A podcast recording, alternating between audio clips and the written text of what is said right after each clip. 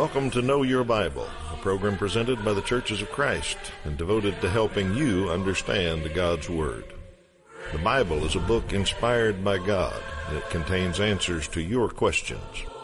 The Bible reveals Jesus and explains His sacrifice.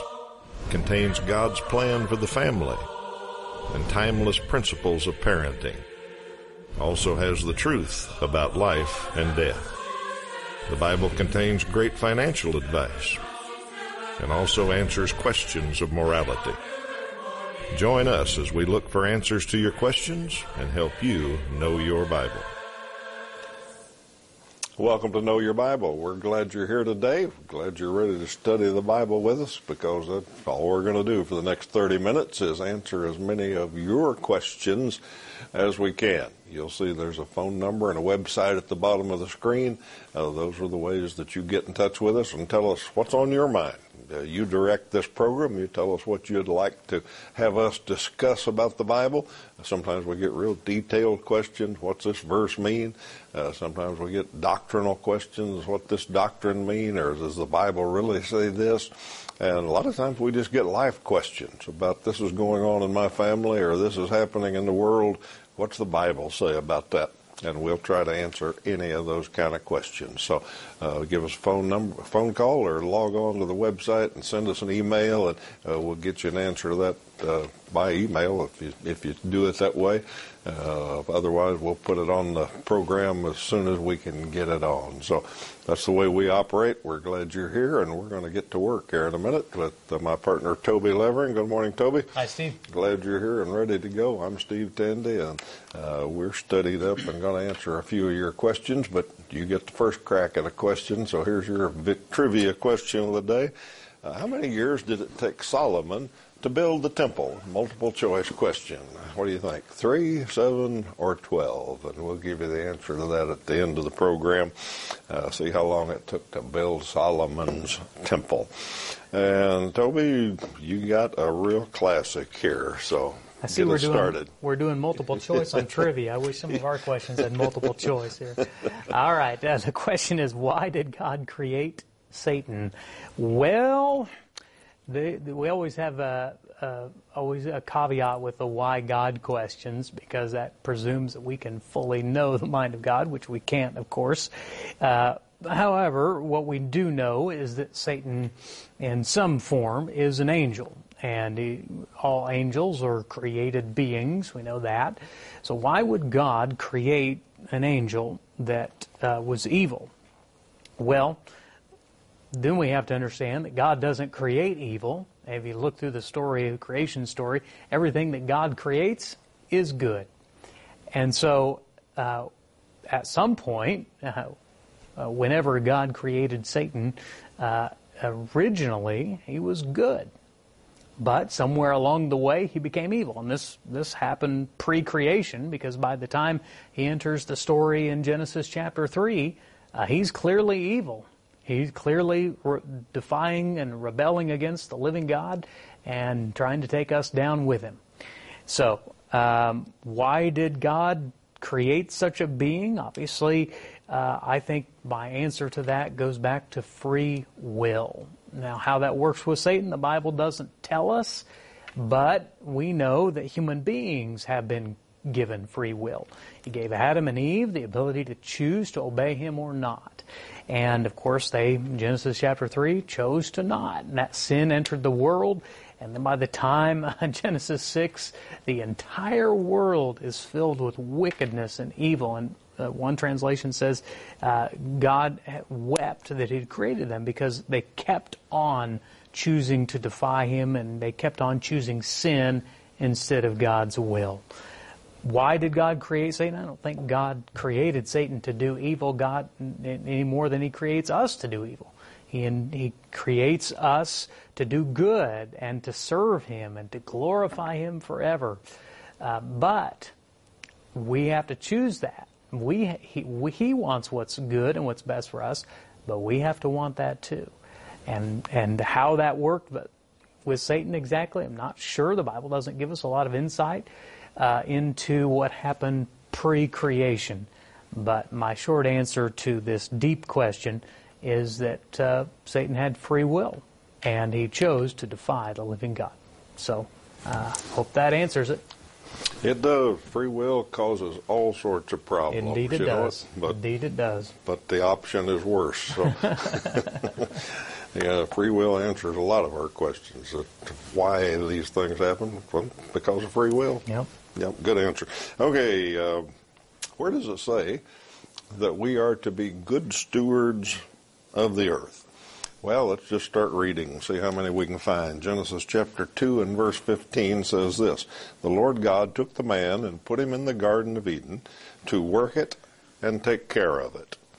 So the Bible says that Adam was designed, and the plan was for him to take care of the Garden of Eden. Okay, that's it.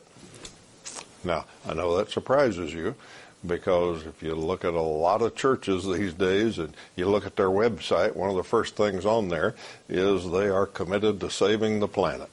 Uh, Christians have got to be good stewards of the earth. We've got to save the earth from being destroyed, and uh, that's their whole cause for being.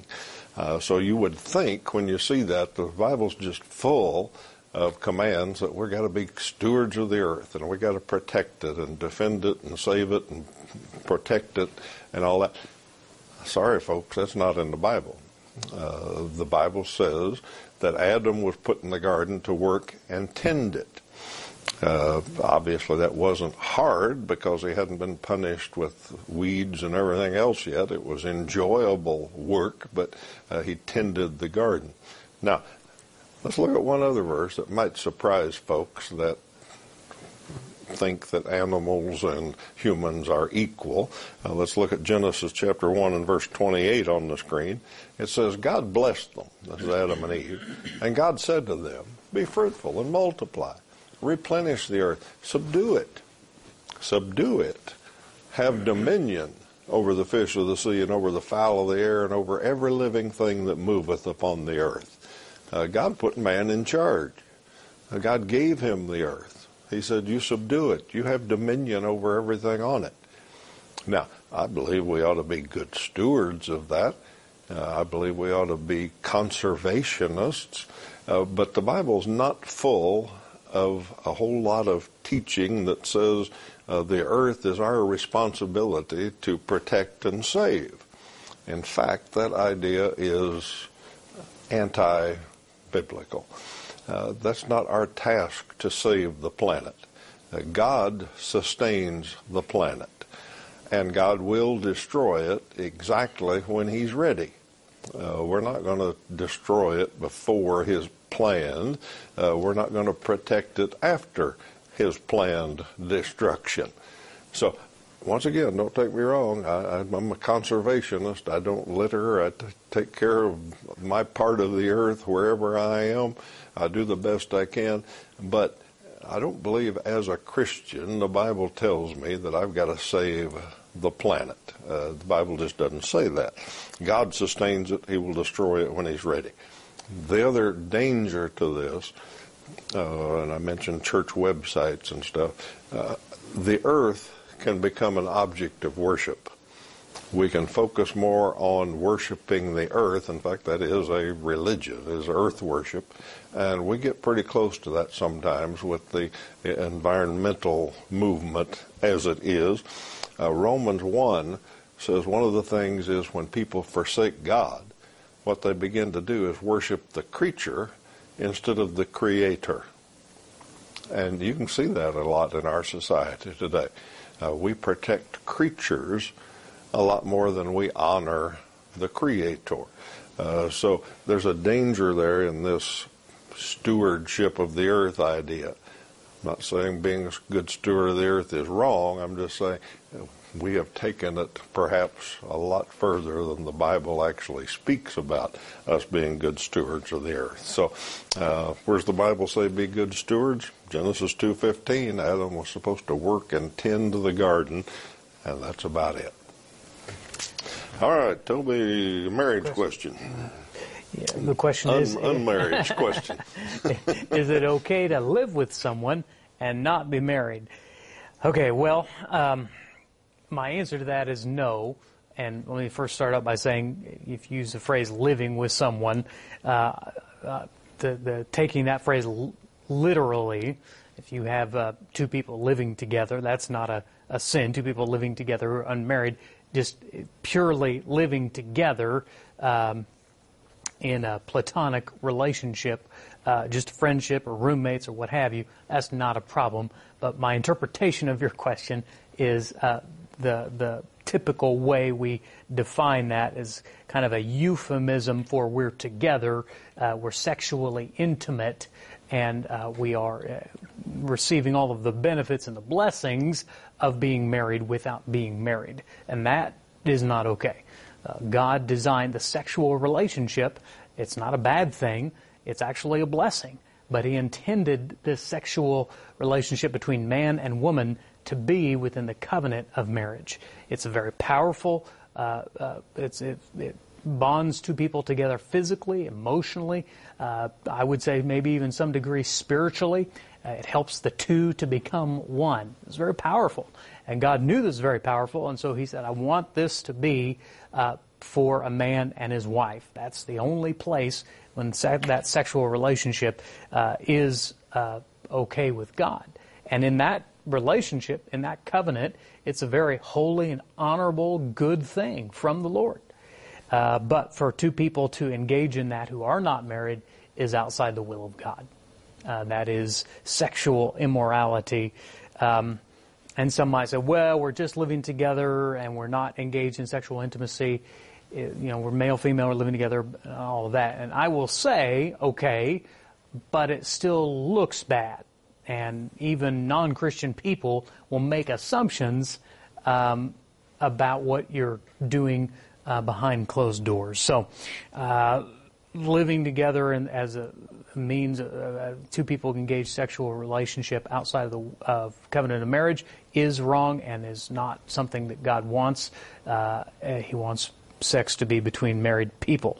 1 Corinthians chapter 6, 18 through 20, first scripture we'll look at, flee from sexual immorality.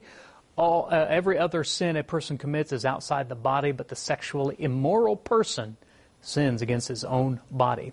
Do you not know that your body is a whole a temple of the Holy Spirit within you, whom you have from God? You are not your own, so you are for you were bought with a price.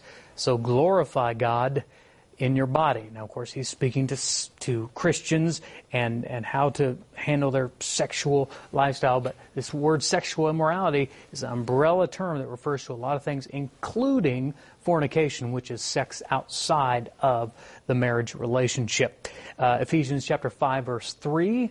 But among you there must not be even a hint of sexual immorality or of any kind of impurity or of greed because these are improper for God's holy people. So no, it's not okay to live with someone uh, and and not be married as conventionally understood. Uh, we should uh, seek sexual morality and flee from sexual immorality and flee from even the very appearance of it. Hope that helps. All right, the Bible speaks on all kinds of topics like Toby just illustrated there. And some people look at that as why is he restricting my fun or my enjoyment of life and all that? He's not. The Bible's rules uh, make life better. Uh, when we follow God's plan, things get better. And He wants us to have an abundant life. But you can't figure that out if you don't know what the Bible teaches. And that's why we answer as many questions as we can each week, but it's also why we advocate, why don't you do some Bible study? Just sit down and study the Bible. And we know a lot of our viewers already do that, uh, but we know some folks have a hard time getting started. They don't know how to go about it. So uh, over the years, we've come up with some study tools that we think are great helps to knowing what your Bible says. Uh, here's a course of eight lessons that we'll send to you through the mail. Uh, start learning the Old Testament and then the New Testament and what those big parts of your Bible are. Then you can go on to study the life of Christ and the history of the Bible and the book of Acts and uh, all kinds of different studies that we've got that are just good ways to know your Bible. Uh, we've also got some online courses that we think are great ways to uh, do things without waiting for the mail or having a bunch of paper around. Uh, if you're modern type folk and want to do things on your device, here's a good way to do it. Oneway.worldbibleschool.org will fix you up with an online course that uh, you can study anywhere, anytime, and we'll help you get through that. And it's a great way to study. So, uh, those are options. Phone number, websites on the screen all the time. Uh, just call or log on and tell us what you'd like to do, and we'll get you started in some personal Bible study. All right, question about uh, going to heaven. Uh, what do you believe one must do to get to heaven? Well, it doesn't really matter a whole lot what I believe. It matters what God says and what the Bible says. So I'll try to convey that as best I can. But uh, I understand the question. What What do we believe that the Bible says about how do you get to heaven? Uh, I could answer that question in two completely different ways. So I'm going to do that. First thing I could say is, what do I believe you have to do to get to heaven? Uh, my answer is nothing. There's nothing you can do to get to heaven. Now, the reason I say that is let's just look at a verse that says that. Uh, Ephesians chapter 2, verses 8 and 9. Paul explains, For by grace you have been saved through faith. And this is not your own doing, it's the gift of God, not a result of works, so that no one can boast. Now, that's pretty clear. Uh, what do I have to do to get to heaven? There's nothing I can do uh, because it's not my doing. It's a gift of God. Okay, so that's the first answer is well, there's nothing you can do to get to heaven. But if you look at that verse carefully, it said you've been saved by grace through faith. Okay, so all we got to do is define faith. It's not something I do. Uh, I can't work. There's nothing that I can perform or do. If I had to memorize the Old Testament, I, I could do that eventually. Well, maybe I could have one time. I probably couldn't now. But let's say I had to memorize the Old Testament and that'd get me in heaven. Well, when I finally got Malachi all committed to memory, uh, I probably would have forgot Genesis by then. But once I got Malachi down, I could say, all right, I've got it. I've earned my way into heaven. Okay, Ephesians 2, 8, and 9 says, there's nothing like that. There's nothing I can do. But I'm saved by grace through faith. So faith is my other answer. My first answer is nothing I can do. Uh, the second answer is, well, I have to do everything that God says. Because I will if I have faith in Him. Because that's what faith is. Okay, faith is just not believing that God exists. Faith is not just believing that Jesus is the Son of God. In fact, James 3.19 says even the demons believe that, but they're not going to be saved.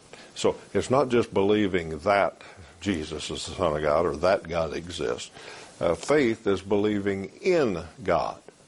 And if you believe in someone, uh, you not only understand what they say, you accept what they say, uh, you bend your will to do whatever they say because you trust them completely. That's what faith in someone is. Okay. So if I have faith in God, if I have faith in this system of his system of salvation, then I will do what he says. Now that's all the examples we find in the Bible. It says Abraham believed God and it was credited to him for righteousness. How do we know Abraham believed God? Well, when God told him to leave Ur, he left. When God told him to that he was going to have a son, he believed he was going to have a son. When he told him to sacrifice that son, he was willing to sacrifice that son. Whatever God said, Abraham did it, was willing to do it. Believing in God means doing what he says. Okay. So when I said I have to do everything that God says, not because that earns my way in, but because that's what faith is. Well, then I begin to study the Bible and say, well, what's God say? And I find out that God says I have to repent. Well, okay, if God says that, I, will repent. And God says I have to confess. I, okay, I'll confess. God says I have to be baptized. Okay, I'll be baptized. God says I have to walk by faith, live my life trusting in Him. All right, I'm going to try as hard as I can to do that. He says I've got to love my brother. Okay, I'm going to try to love other Christians. Okay, so that's what faith is. So those are my two answers. What do I have think you have to do to get to heaven? Well, nothing you can do to earn it, but you got to have faith in God. And once you have faith in Him, then you'll look to see whatever He says to do, and you'll do it. That's what you have to do to get to heaven. Okay, the next question is if God knows where people go when they die, why does He create people to go to hell? Okay, well, let's think about that a little bit. Uh, God creates people, God creates all things, uh, and He everything that God made and created uh, in the beginning and today is good. It's, it's, impossible for God to create something evil uh, or something that's uh, any less than His standard of good. That's because He is good. Uh, well, you say, well, He's creating this person. God knows all things. God knows the choices this person's going to make, whether they're going to accept Him and follow Him and do what He said, like Steve talked about, or or not. And if he knows the end of that, why would he create a person that he knows will end up uh, eternally separated from him? And I believe because God wants to believe the best in us and give us the opportunity to choose uh, what we do. And that God doesn't will that anyone should perish, but that everyone should come to repentance. Uh, free will is a it's a tricky, tricky, tricky thing. It is a blessing, but can also uh, bring great curses if we choose the wrong things. And so uh, I believe that God wants to give us free will because free will is a good thing. Uh, with it, of course, comes risk, as anyone who's a parent uh, for more than a few days understands. That child has free will. You love them with all your heart. You want what's best for them. But at some point, that child has to want that too. And so uh, to a much higher degree, this is the way uh, I think with God and uh, His understanding of our choices and our whether we obey Him or not. Let's look at 2 Peter chapter 3, uh, verse 9. The Lord is not slow to fulfill His promises. Some count slowness, but He is patient toward you, not wishing that any should perish, but that all should reach repentance. God's a good God. He's holy, he wants what's best, and He wants what's best for you, and He hopes that he, you will choose to follow Him. And He's not wishing that anyone would fall away, but that everyone would, would come to Him. So, hope that helps. Okay, how can God the Father know when the end will come and God the Son not? All right, our viewers have been reading Matthew 24, verse 36. Let's look at that together. And Jesus said, he was talking about the end of time and judgment day. He said, But concerning that day and hour, no one knows, not even the angels of heaven, nor the Son, but the Father only. So our viewer says, okay, hold it now. I thought uh, God the Father and God the Son were equal and uh, they were all one. How does the Father know something and the Son not? Excuse me. All right, I think the answer is when was Jesus saying that? Jesus was answering that question when he was on earth, when he was incarnate, when he was in the form of a man. And the Bible tells us that to do that, he laid aside the privileges of being God. Now, we don't know what all that entails, uh, but he laid aside some of the privileges of being God. He didn't believe that being God was something to hold on to. He let that go for a while. So I think while on earth, he didn't know when the end of the world would come because he'd given up some of his godly privileges. Now, now that he's back in heaven at the right hand of God, I believe he knows. I, I can't prove that, but I think he does because he and the Father are one. So I think that's the answer to that little strange question there is uh, I think while he was on earth, uh, he wasn't uh, uh in on that information, but I think that he surely is now. We invite you to visit the Church of Christ near you. We're sponsored by uh, lots of different churches of Christ across the country, and here's a couple in western Kansas. Agra and Meade are both uh, fine groups of Christians in those two towns, and uh, they support this program, and we like to thank them and tell you to drop in and visit them sometime if you're looking for a church home. Uh, wherever you are, there's a Church of Christ near you, and we invite you to give them a call, thank them for this program, or drop in and see them. Toby, you got a minute or yep. two for an answer? Uh, the next question is well, Matthew 27 52 says the graves were opened and many were raised. How long did they live and what happened to them? And I can answer this pretty succinct, succinctly. Uh, we don't know. The Bible just doesn't say. Let's look at Matthew 27 52 through 53. The tombs were also opened and the bodies of the saints who had fallen asleep were raised. And, and coming out of the tombs after his resurrection, they went into the holy city and appeared to many. Now, that last part there, appeared to many, some have uh, given the theory that these uh, people, they were resurrected, they were on earth for as long as Jesus was, and then when Jesus finally ascended, as we get a picture of in Acts, uh, that's when they ascended. The Bible doesn't say that. The Bible never clarifies that. It's just one theory, and best explanation I have, uh, Jesus, after he was resurrected, appeared to many, and maybe these uh, resurrected uh, people did as well. But what happened to them ultimately, the Bible leaves it as a mystery. Okay, we don't know that one.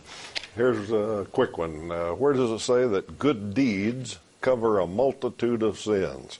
It does not say that. It gets a little bit close. In 1 Peter 4 8, above all, love each other deeply because love covers over a multitude of sins.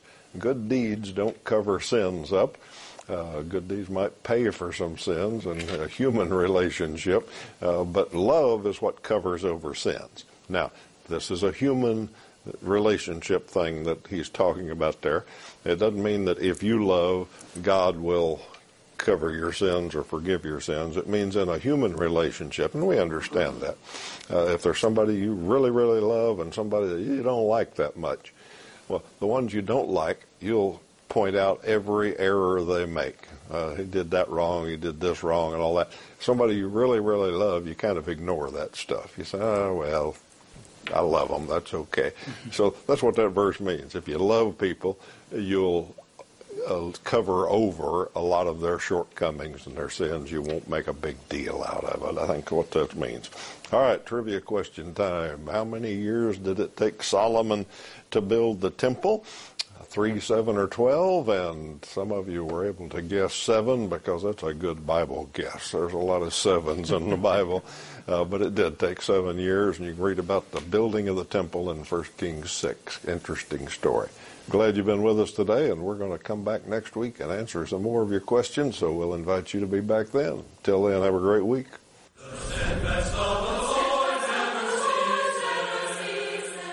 Know Your Bible has been presented by the Churches of Christ in your area. Churches of Christ are non denominational, and each congregation is an independent group of Christians seeking to do God's will. Our goal is simple New Testament Christianity. We follow the Bible as our only guide. Contact us with any questions, and we encourage you to visit a Church of Christ near you.